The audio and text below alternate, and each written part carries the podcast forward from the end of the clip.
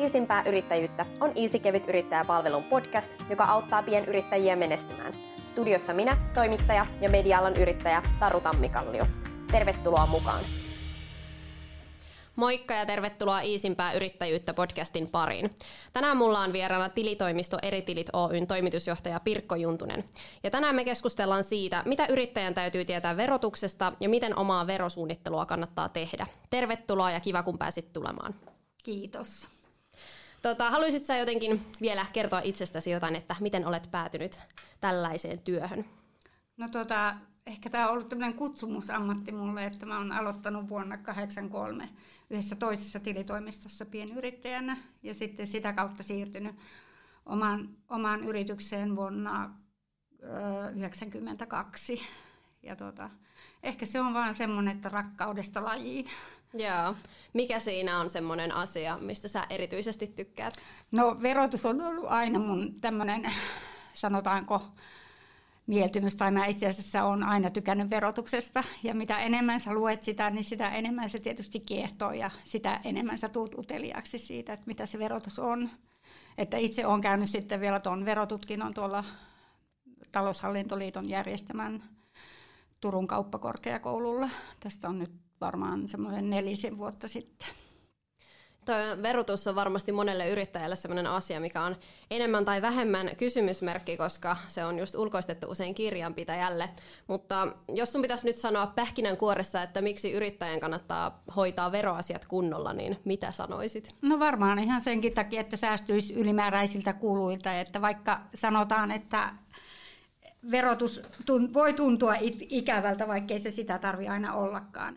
Ehkä vaan niin kuin seurata sitä omaa tilannetta ja, ja tietysti säilyttää kaikki kuitit kirjanpitoon ja tämmöiseen, että asioita, mitä verottaja hänelle niin kuin antaa. Ja tietysti se tilitoimisto on aika usein takana sen, sillä yrittäjällä, hyvä tilitoimisto, joka ohjaa sitten sitä yrittäjää näissä asioissa. Että lähinnä varmaan sekin, että, ei, että jos sä jätät hoitamatta niitä asioita, niin totta kai sulle tulee ensimmäisenä veroseuraamukset siitä, että jotain ilmoituksia on jäänyt lähettämättä. Ja tota, niin, en oikein muuta tähän osaisi sanoa. Mistä sitten tunnistaa hyvän tilitoimiston, koska sitten jos on tuore yrittäjä, niin tosi vaikeahan se on tietää, varsinkin jos ne veroasiat on itselle vieraita. No monta kertaa varmaan kannattaa, niin kuin taloushallintoliittohan on meidän tukena, että tämmöiset tilitoimistot, jotka on taloushallintoliiton jäseniä, niin varmaan saa niin kuin sitä kautta enemmän ehkä irti sieltä, koska taloushallintoliitto tietysti, me käydään paljon taloushallintoliiton kursseilla ja se antaa meille tilitoimistolle paljon niin kuin tukea tässä yrittäjyydessä myös. Miten sitten pienyrittäjän verotus eroaa yksityishenkilön verotuksesta? No yksityishenkilön verotushan on pitkälle tietysti progressiivista, että riippuu yhtiömuodosta, mikä yhtiömuoto sillä yrityksellä on. Että jos olet toiminimiyrittäjä, niin sullahan on verotus aika lailla samantyyppinen, että se jaetaan ansiotuloksi sekä pääomatuloksi. Mutta jos sulla on osakeyhtiö, niin sähän maksat sitten sitä yritysverosta vaan sen 20 prosenttia veroa. Mutta sitten yrittäjän täytyy tietysti huomioida se, että jos hän nostaa sieltä palkkaa, niin se palkka menee sitten palkkaverotuksen mukaan. Miten sitten yrittäjät voi niin kuin arvioida sitä, että mikä kuuluu siihen niin kuin omaan yrittäjyyteen ja vähennettäviin kuluihin ja mikä sitten taas ei? No tietysti kaikki, mikä on siihen liiketoimintaan kohdistuvaa kulua, niin yrittäjän pitäisi periaatteessa niin kuin tietää, että ei sekoita niin kuin omia kuluja ja yrityksen kuluja, koska se on aika usein se ongelma, että yrittäjät sekoittaa omia henkilökohtaisia kuluja siihen verotukseen, jotka eivät kuulu ollenkaan siihen liiketoimintaan. Että tässäkin varmaan aika monesti apuna on sitten se kirjanpitäjä tai hyvä tilitoimisto, joka sua pystyy auttamaan niissä, että mitkä on vähennyskelpoisia kuluja ja mitkä ei.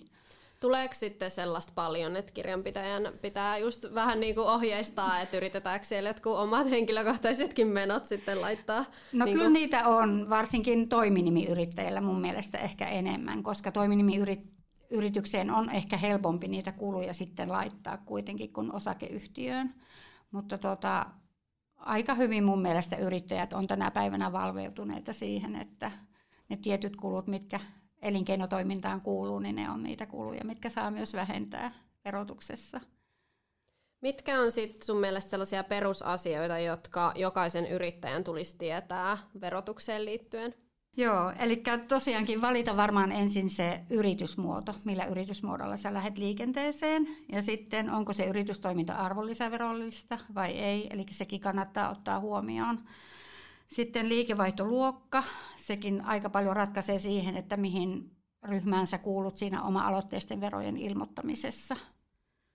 Ja tota, sitten muistaa ilmoittaa se yritys sinne arvonlisäverorekisteriin, jos on arvonlisäverorekisteriin kuuluva yritys sekä ennakkoperintärekisteriin. Eli tehdä tavallaan kaikki nämä ilmoitukset tuonne patentti- ja rekisterihallitukseen.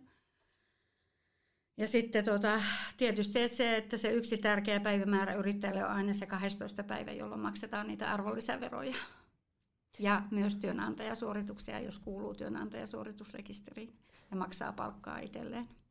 Voiko sen, niin sano vaan. Joo, tai että jos maksaa palkkaa itselleen, niin tietysti suorittaa ne kaikki velvoitteet viimeistään silloin 12 päivää.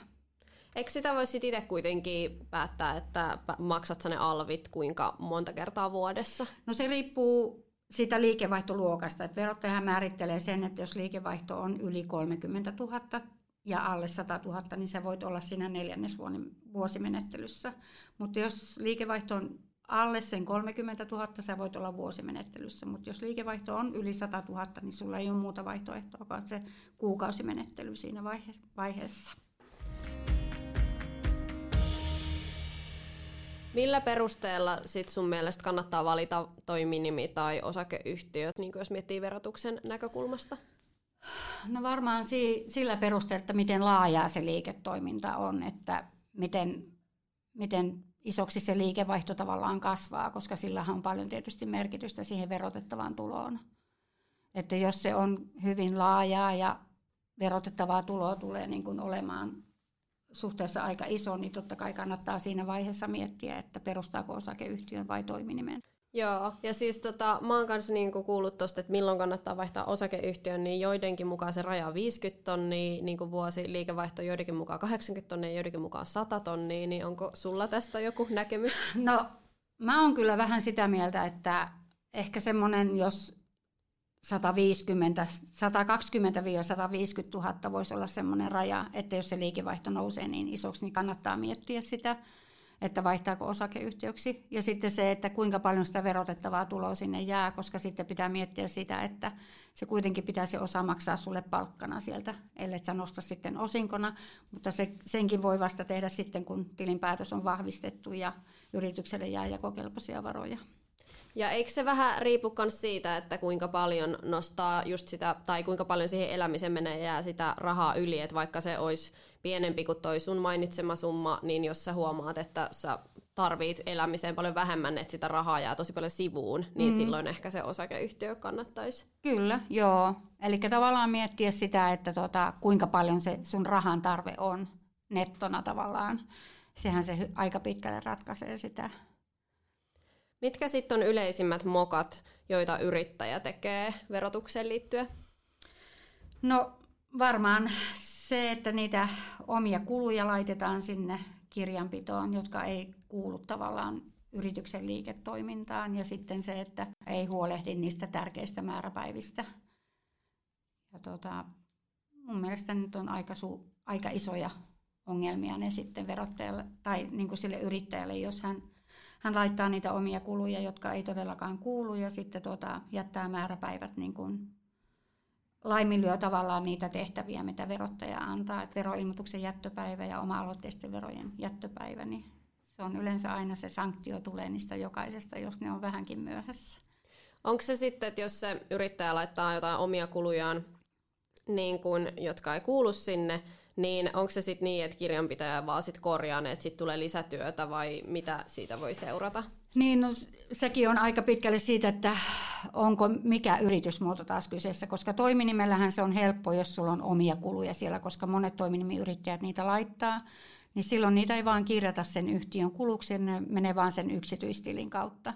Mutta osakeyhtiössä se on taas toinen tilanne, koska se yrittäjä ei voi nostaa tavallaan sieltä sitten omia kuluja, vaan ne menisi sitten osakaslainaksi sinne. Tai sinne pitäisi muuttaa jossain vaiheessa palkaksi sille yrittäjälle. Et kaikki ne omat nostot, mitä sulla on siellä, niin jossain vaiheessa, jos niitä vaan kertyy ja kertyy, niin me ollaan muutamille asiakkaille tehty, että ilmoitettu, että tämän ja tämän verran näitä nostoja on, että nämä pitää joko kirjata palkaksi tai sitten ne menee osakaslainaksi. Ja tietysti siinä osakaslainassa on aina se korkeampi verotus, joka on 30 pinnaa, 30 prosenttia. Ja sitten sekin, että tota, haluaako sitten toisaalta maksaa sitä ylimääräisiä veroja niistä, että joka tapauksessahan se menisi niin joko palkkaverona tai, tai sitten yrittäjän pitäisi palauttaa ne yksityisnostot tai yksityiskulut tavallaan sinne osakeyhtiön takaisin. Mitä sitten jos kirjanpitäjä tekee mokana, niin onko se vastuu sitten kuitenkin aina yrittäjällä?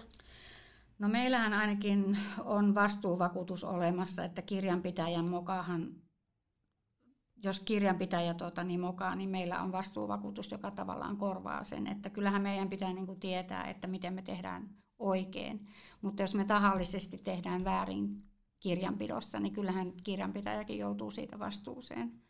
Että kyllä meillä, meilläkin täytyy olla se tietotaito siitä, että me kirjataan kirjaukset oikein ja tehdään asiat oikein. Okei, no toi on hyvä kuulla, koska mä oon kuullut joskus just semmoisia kauhujuttuja, että kirjanpitäjä on tehnyt virheen ja sitten yrittäjällä on tullut ihan kauheat niin kuin, maksut maksettaviksi. En siis tiedä, miten nämä tarinat on päättynyt, Joo. mutta just jotain tällaisia on kuullut joskus. Tai on ymmärtänyt joskus just niin, että se vastuu olisi nimenomaan yrittäjällä. Onko tuossa jotain vaihtelua? No, niin kuin? se on varmaan silleenkin niin, että, että Yleensähän kannattaa varmaan tehdä sit toimeksiantosopimuskirjallinen sen asiakkaan kanssa ja käydä yhdessä läpi se, että mitä, mitä kuuluu sille yrittäjälle ja mitä kuuluu tilitoimistolle. Että se on vähän se, että mi- miten on sovittu ja sekin, että jos kirjanpitäjä mokaa sillä lailla, että tota, se on niin sen kirjanpitäjän virhe eikä sen yrittäjän virhe, niin kyllähän se on se meillä se vastuu, että me joudutaan se sitten sille yrittäjälle korvaamaan. Että onhan tästä tullut päätöksiä, kohonkin päätöksiä siitä, että se kirjanpitäjä on joutunut rikosoikeudellisesti vastuuseen niistä, että kyllä niin kuin tänä päivänä tuntuu, että se kirjanpitäjän vastuu on vielä suurempi, suurempi ja se, että sä teet varmasti ne asiat oikein. Onko teille sitten tullut vastaan sellaisia tilanteita, että teillä on tullut uusi yrittäjä asiakkaaksi ja sitten hänellä on aikaisemman kirjanpitäjän takia mennyt jotkut raha-asiat sotkuu, että onko niitä sitten jollakin lailla voitu selvittää? On. Meillä on ollut tässä muutama, muutamia asiakkaita nyt tänä vuonna, jos kirjanpitäjä on aika pahastikin mokannut ja me ollaan jouduttu selvittämään sitten, että sille yrittäjälle on tullut aika paljon veronkorotuksia kaikista asioista, koska aika monet asiat oli laiminlyöty, oli jätetty tekemättä vuosiilmoituksia osingoista ja oli jätetty tekemättä niitä oma-aloitteisten verojen ilmoituksia. Veroilmoitus oli jätetty tyhjänä. Eli sitten me joudutaan tavallaan niin kuin käymään uudelleen se edellisen vuoden tilinpäätös läpi ja tekemään uudet ilmoitukset ja kaikki. Niin tavallaan sille yrittäjälle hän tulee aika kalliiksi sitten se, että hän maksaa niin kuin ensin sille edelliselle tilitoimistolle ja sitten tälle uudelle tilitoimistolle. Että tietysti sillä asiakkaalla olisi mahdollisuus ehkä hakea sitten tai pyytää korvausta siltä toiselta tilitoimistolta, jotka nämä virheet on tehnyt, mutta kukaan ei jaksa lähteä Mä en tiedä, kuinka moni siihen sitten rupeaa, niin se on kyllä totta. Niin, eli kun sopii tai mm. tekee mm. niin, toimeksiannon tilitoimistolle, niin sitten just kannattaa Joo. sopimusasiat käydä huolellisesti kyllä. läpi. Eli yhdessä kannattaa käyttää, käy, käydä tavallaan ne läpi ja sitten kuka toimittaa tavarat, materiaalit ja kuka tekee mitäkin. Että aika useinhan se on, että tilitoimisto hoitaa niin kuin täysvaltaisesti sen kirjanpidon, että ehkä asiakas hoitaa ehkä jotain maksuja ja tämmöisiä näin, mutta suurimmaksi osaksi. Miten sitten yrittäjä voi tehdä verosuunnittelua niin, että se on järkevää, ettei turhaa maksele korkeita veroja ja on, osaa hakea just oikeista asioista sitten verovähennyksiä? No varmaan ainakin sillä, no tilitoimisto varmaan pystyy auttaa aika pitkälle siinä, että tekisi niin kuin yhdessä laskelmat, että mikä se on se yrittäjän tarve siinä – ja mitä, minkälaista palkkaa hän haluaa ja haluaako hän, jos on osakeyhtiömuotoinen yhtiö, niin haluaako hän nostaa osan osinkoina vai palkkana, niin sitä on aika hyvin, tiedätkö, pystyy kuitenkin maksimoimaan sitä veroja sillä lailla sen yrittäjän kanssa, että ehkä se lähtee siitä yrittäjän, yrittäjästä itsestään, että mikä hänellä on tarve siinä saada niin kuin itselleen nettovaroja Niin, eli yksi ratkaisu ei sovi kaikille. Ei, ei kyllä sovi. Että, ja sitten tosiaankin, kun se on aika pitkälle sit se yhtiö, yhtiömuotokin ratkaisee siitä, että minkälainen yhtiömuoto sulla on. Että, mutta tietysti osakeyhtiössä voi ehkä enemmän suunnitella sitä verotusta sitten, että nostaako osinkoina ja palkkanaan, mutta toiminimiyrittäjähän, kun periaatteessa se kaikki menee hänelle sitten ansiotuloksi tai osa voi mennä pääomatuloksi riippuen siitä nettovarallisuudesta toiminimellä, mutta että suurimmaksi osaksi se verotus on kuitenkin aika paljon progressiivinen toiminimiyrittäjällä kuin osakeyhtiöllä. Onko sitten jotain sellaista rajaa, että minkä verran kannattaa osakeyhtiö yrittäjän nostaa palkkaa, että se vero menee niin isoksi, että olisi järkevämpää nostaa pienempi palkka ja ottaa osinkoina, niin onko joku tämmöinen kuukausipalkan raja?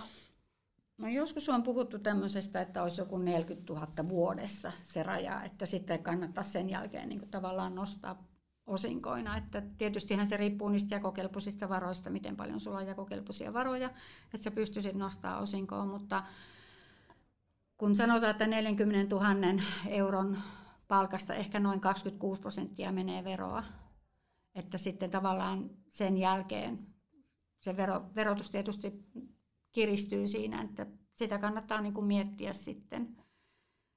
Et, mutta aina kannattaa kuitenkin jonkin verran palkkaa nostaa osakeyhtiöstäkin. Ja sitten tuota, niin loput osinkona, ainakin se nettovarallisuusosinko, mikä sieltä on mahdollisuus nostaa. Mitä tarkoittaa tulojen tulouttaminen? Minä no, luin tästä aiheesta ja sieltä tuli tällaisia termejä, joita itse en tunne. No tulojen tulouttaminen tarkoittaa sitä, että ne tulot tuloutetaan tavallaan sinne tuloslaskelmaan. Että monta kertaahan se tuloutus voi olla, että kuuluuko se sille tietylle tilikaudelle vai jaksotetaanko se sitten tavallaan niin kuin taseeseen. Eli se tuloutus tapahtuu sen vuoden tuloksi, mille se kuuluukin tavallaan tilikauden tuloksi. Että sitten jos on tämmöinen, niin kuin, että halutaan tulouttaa seuraavalle vuodelle, niin sitten jos se on tavallaan seuraavan vuoden tuloa, niin sitä ei voi tulouttaa, tulouttaa sille, sille tilikaudelle, vaan se pitäisi tulouttaa sitten vasta seuraavalla tilikaudella. Että sillä on niin tietysti sillä jaksotuksella merkitystä, että mikä sillä on. Miten se sitten määritellään, kun jostakin kuluista sanotaan, että on kokonaan vähennyskelpoinen ja sitten jotkut taas osittain vähennyskelpoinen, niin onko tuossa mitään semmoista yhtä ohjenuoraa, että mitä, mikä tarkoittaa mitäkin? No edustuskulut on 50 prosenttia vähennyskelpoisia tuloverotuksessa. Ja sitten tämmöiset seuraamusmaksut, niin kuin viivästyskorot, sakot, niin ne on täysin vähennyskelvottomia. Eli niitä ei voi vähentää ollenkaan verotuksessa. Eli oikeastaan tämmöisiä asioita, mitä siellä pystyy ole, olemaan, että sakot, viivästyskorot ja rangaistusmaksut on täysin vähennyskelvottomia ja noi edustusmenot on sitten 50 prosenttia vähennyskelvollisia. Ja muut kokonaan? Kai, muut on periaatteessa kaikki kokonaan. Että jos ne on vain sitä liiketoiminnan ja elinkeinotoiminnan tuloon, tuloon kohdistuvia menoja, niin ne voi vähentää sitten sataprosenttisesti. Onko sitten teille tullut vastaan jotain semmoista, että yrittäjä on halunnut tehdä verosuunnittelua ja sitten te olette sitä mieltä, että se menee jo veronkierron puolelle, että missä ne rajat menee?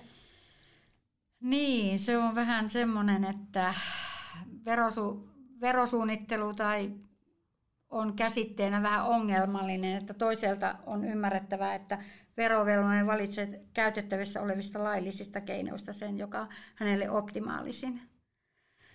Että verosuunnittelu ei kuitenkaan varsinaisesti rikastu, mutta sen avulla voi tietysti pienentää veroja. Ja yleensähän verosuunnitteluun valitaan vaihtoehdot, joiden veroseuraamukset on verotuksessa ja oikeus, oikeuskäytännössä hyväksyttyjä.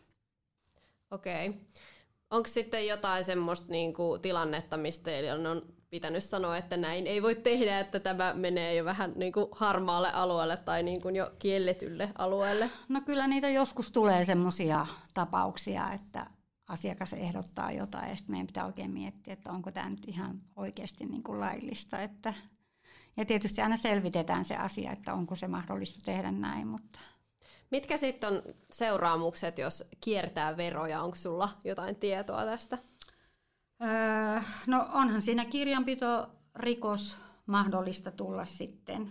Ja niin kuin tota, monta kertaa sanotaan, että aggressiivinen verosuunnittelu menee veronkierron puolelle, sillä silloin toimenpiteisiin ryhdytään nimenomaan veron kiertämiseksi. Onhan siinä mahdollista, että jos, jos tekee niin kuin väärin, niin siinähän on mahdollista, että sä teet kirjanpitorikoksen. Ja, et ky, ky, kyllä siinä niin kuin on se rikosvastuu sit olemassa kuitenkin. Niin, eli varmasti aika tilannekohtaisesti niin, katsotaan, että mikä on Onhan tilanne. se monta kertaa, että se verovelvollinen saattaa tavoitella niitä veron minimo- minimointiin tehtäviä toimenpiteitä ja sellaisia veroetuja, jotka ovat lain tarkoituksella vieraita ja joita tehdään pääasiallisesti siitä syystä, että epämieluisilta veroseuraamuksilta vältyttäisiin. Saatteko te sitten minkä verran neuvoa siinä, että miten sitä niin kuin verosuunnittelua kannattaisi tehdä fiksusti? Vai onko teillä joku semmoinen, että ei saisi neuvoa jotenkin, että maksaisi vähemmän veroja? No totta kai me yritetään asiakasta neuvoa silleen, että, että sille tulisi mahdollisimman vähän veroja niiden oikeiden asioiden puitteissa, mitkä ovat laillisia. Koska tota, kyllähän mekin ajatellaan niin kuin sitä yrittäjän etua eikä tavallaan niin kuin omaa etua, että kyllähän me niin kuin, sitä varten me ollaan, että se yrittäjä, yrittäjän verojakin voitaisiin maksi, tai niin kuin minimoida tavallaan sillä, että hänelle ei tulisi paljon maksettavia veroja ja pystyttäisiin suunnittelemaan hänelle niin kuin optimaalinen vero sitten kuitenkin. Onko sinulla sitten tähän loppuun jotain tärkeimpiä vinkkejä tai muistutuksia, mitä yrittäjän kannattaa pitää mielessä? No mun mielestä veroasiat kannattaa aina hoitaa ajallaan, seurata yrityksen tulosta ja sitä tilikauden kehitystä. Ja sitten jos huomaa, että hänen vaikka ennakkoverot ovat suhteessa niin kuin pienet siihen tilikauden tulokseen nähden, niin niitäkin hän kannattaa aina niin kuin muuttaa sitten sen mukaan. Eli maksaa niitä ennakkoveroja sitten niin kuin oikein tuloksen mukaan.